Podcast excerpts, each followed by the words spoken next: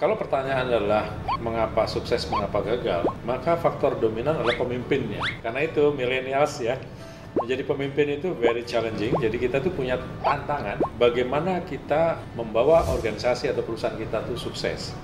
Tapi kalau bawahannya tidak trust dengan atasannya Pak, ketika dia disuruh dia ngerasa atasan gue nggak kompeten nih. Ini sering nih dikeluhin sama millennials yang sekarang menjadi seorang Hmm. follower. Mereka tuh Yeah. ngerasa kayak, ih bos gue tuh kagak bisa kerja nih Pak. Ini yang bikin gue nggak bisa berkembang.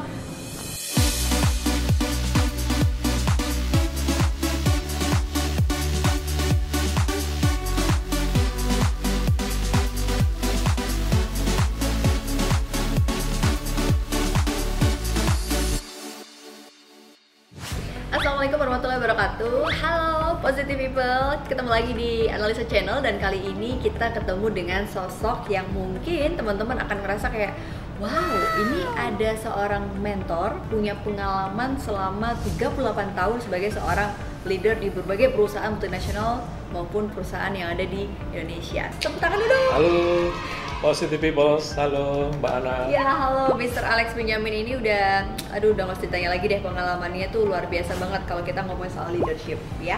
Dan saya pengen nanya dulu nih Pak. Pertanyaan pertama, teng. Pak, jujur pernah chinlock nggak sama atasan atau bawahan Bapak? Iya, iya. Pernah. Wow. Saya Kalau berkarir ya. Mhm. Pertanyaan kedua, Bapak pernah nggak baper sama tim Bapak atau bawahan Bapak? Iya. Pernah. Pernah. Oke. Pernah marah sampai gebrak meja Pak? Oh iya, pada waktu masih muda ya.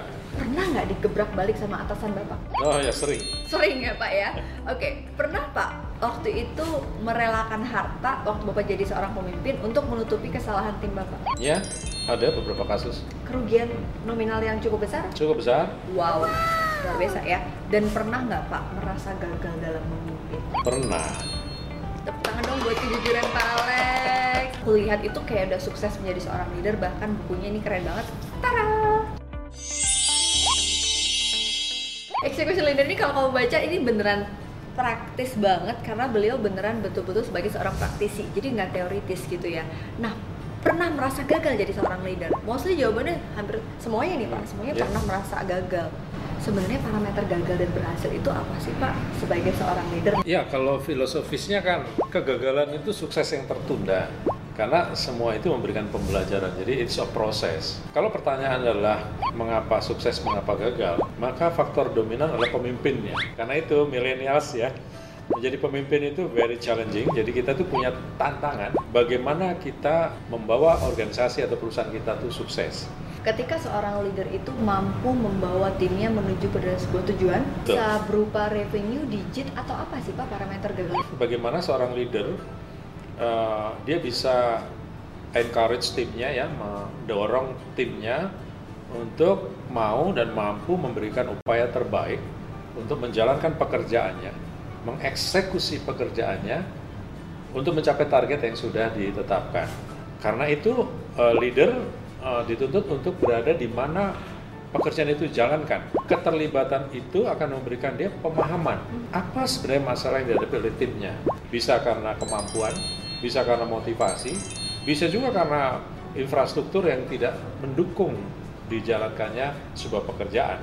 Eh, apa yang harus dilakukan oleh seorang pemimpin pak untuk bisa mencapai parameter sukses investment apa nih Kalau kita bicara konteksnya adalah korporasi ya, uh, para millennials Paham. harus paham betul tentang uh, bisnisnya, kemudian paham juga tentang orang-orangnya. they have to get to know the team Ya, secara Exactly. personal ya, maupun collectively. oke good Ya, develop your team Hmm. and develop yourself gitu. Ya. supaya bisa dua-duanya gimana sih Alex Tidak ada leader yang sukses ketika timnya tidak sukses.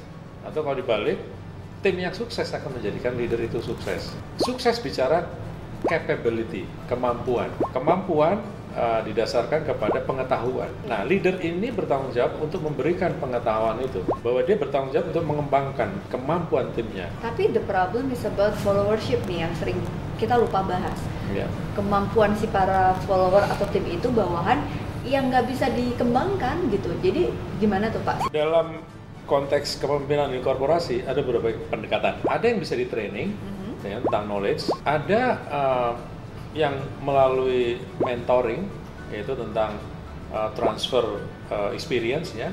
Kemudian melalui coaching, bagaimana si atasan itu bisa mengeluarkan potensi terbaik dari bawahannya, menumbuhkan sebuah kesadaran untuk melakukan perbaikan.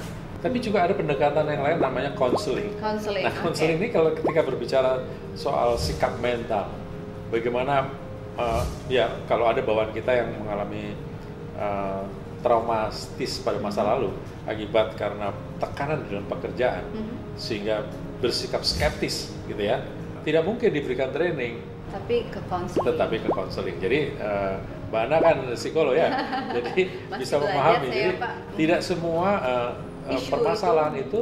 terjawab dengan training, tidak semua terjawab dengan Coaching. counseling, dengan coaching ya. Tapi harus Ya. uh, modify. Ya harus modify, gitu ya, ya. disesuaikan dengan situasi anak buahnya. akan gampang ketika em, seorang leader itu tuh memberikan kepercayaan kepada bawahannya dikasih tugas gitu.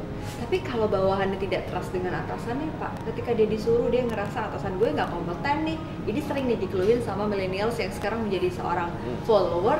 Mereka tuh Iya. ngerasa kayak, ih bos gue tuh kagak bisa kerja nih Pak. Ini yang bikin gue nggak bisa berkembang. Apa yang harus mereka lakukan? Nah karena itu tantangan buat para leaders ya Uh-huh. ketika menghadapi millennials ini nih. Hmm? Jadi eh, pastikan bahwa kita ini bukan gelas kosong. Eh, pesannya adalah intellectuality. Jadi terus belajar, lengkapi diri kalian dengan kemampuan-kemampuan pengetahuan-pengetahuan ya, bisnis, strategi ya, pemahaman tentang perubahan lingkungan di dalam bisnis kita ini, supaya bisa menjawab tantangan yang disampaikan oleh para Pak. millennials. Apa parameter ketika perusahaan itu dikatakan bertumbuh dan berkembang? Padahal bicara namanya daya saing, competitiveness. Ini hari-hari ini daya saing ini sesuatu yang menjadi isu tidak hanya di korporasi di negara kita juga.